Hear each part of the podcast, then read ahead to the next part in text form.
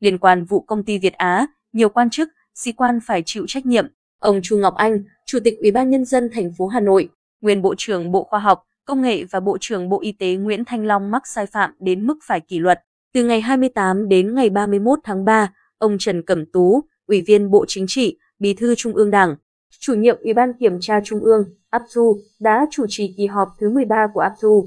Tại kỳ họp này, APSU đã xem xét, kết luận một số nội dung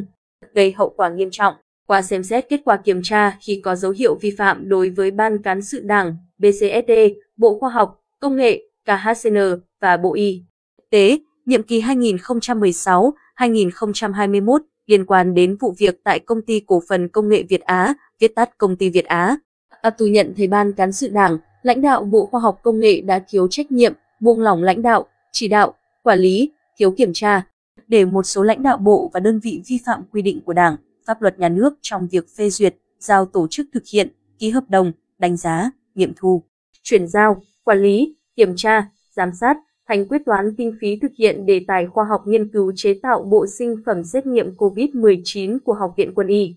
Trong truyền thông, xác nhận và đề nghị khen thưởng đối với Học viện Quân y, Công ty Cổ phần Công nghệ Việt Á và một số cá nhân, Ban cán sự Đảng, lãnh đạo Bộ Y tế đã thiếu trách nhiệm, buông lỏng lãnh đạo, chỉ đạo, quản lý, thiếu kiểm tra, để một số cán bộ lãnh đạo bộ và đơn vị vi phạm quy định của Đảng, pháp luật nhà nước trong việc đánh giá chuyên môn, kiểm tra, giám sát, cấp phép, cấp số đăng ký lưu hành, hiệp thương giá và mua sắm bộ sinh phẩm xét nghiệm COVID-19 của Công ty Cổ phần Công nghệ Việt Á. Các ông Chu Ngọc Anh, Ủy viên Trung ương Đảng, Phó Bí thư Thành ủy, Bí thư Ban cán sự Đảng, Chủ tịch Ủy ban nhân dân thành phố Hà Nội, nguyên Bí thư Ban cán sự Đảng, nguyên Bộ trưởng Bộ Khoa học Công nghệ, ông Nguyễn Thanh Long, Ủy viên Trung ương Đảng, Bí thư Ban cán sự Đảng, Bộ trưởng Bộ Y tế, ông Phạm Công Tạc, Ủy viên Ban cán sự Đảng, Thứ trưởng Bộ Khoa học Công nghệ, ông Nguyễn Trường Sơn, Ủy viên Ban cán sự Đảng, Thứ trưởng Bộ Y tế và một số lãnh đạo, cán bộ Bộ Khoa học Công nghệ và Bộ Y tế cùng chịu trách nhiệm về những vi phạm, khuyết điểm nêu trên, chịu trách nhiệm cá nhân về những vi phạm,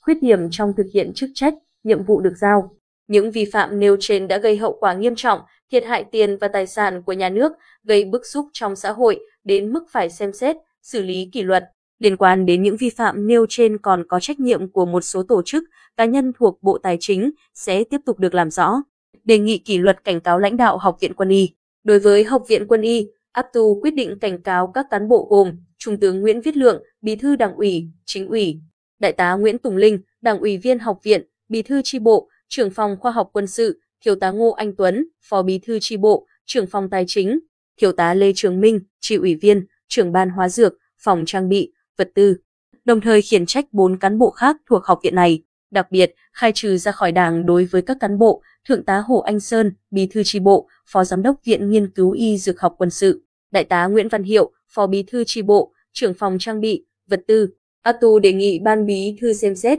thi hành kỷ luật Ban Thường vụ Đảng ủy Học viện Quân y các nhiệm kỳ 2015, 2020, 2020 đến 2025 và các ông Trung tướng Đỗ Quyết, Phó Bí thư Đảng ủy, Giám đốc Học viện, Thiếu tướng Hoàng Văn Lương, Ủy viên Ban Thường vụ Đảng ủy, Phó Giám đốc Học viện kiêm Giám đốc Viện Nghiên cứu Y Dược học Quân sự, Học viện Quân y, kỷ luật, khai trừ đảng một số cá nhân khác. Tại kỳ họp thứ 13 này, Abdu nhận thấy Đảng ủy cơ quan Ủy ban chứng khoán nhà nước đã vi phạm nguyên tắc tập trung dân chủ và quy chế làm việc, thiếu trách nhiệm, buông lỏng lãnh đạo, chỉ đạo, thiếu kiểm tra, giám sát để một số tổ chức, cá nhân thuộc Ủy ban chứng khoán nhà nước có nhiều vi phạm. Khuyết điểm trong việc tham mưu xây dựng thể chế, chính sách và thực hiện công tác quản lý nhà nước về hoạt động chứng khoán và thị trường chứng khoán để một số tổ chức, cá nhân vi phạm pháp luật, thao túng thị trường, thu lợi bất chính. Vi phạm của những cá nhân và tập thể tại đây đã gây hậu quả nghiêm trọng, ảnh hưởng tiêu cực đến thị trường chứng khoán, gây bức xúc trong xã hội đến mức phải xem xét,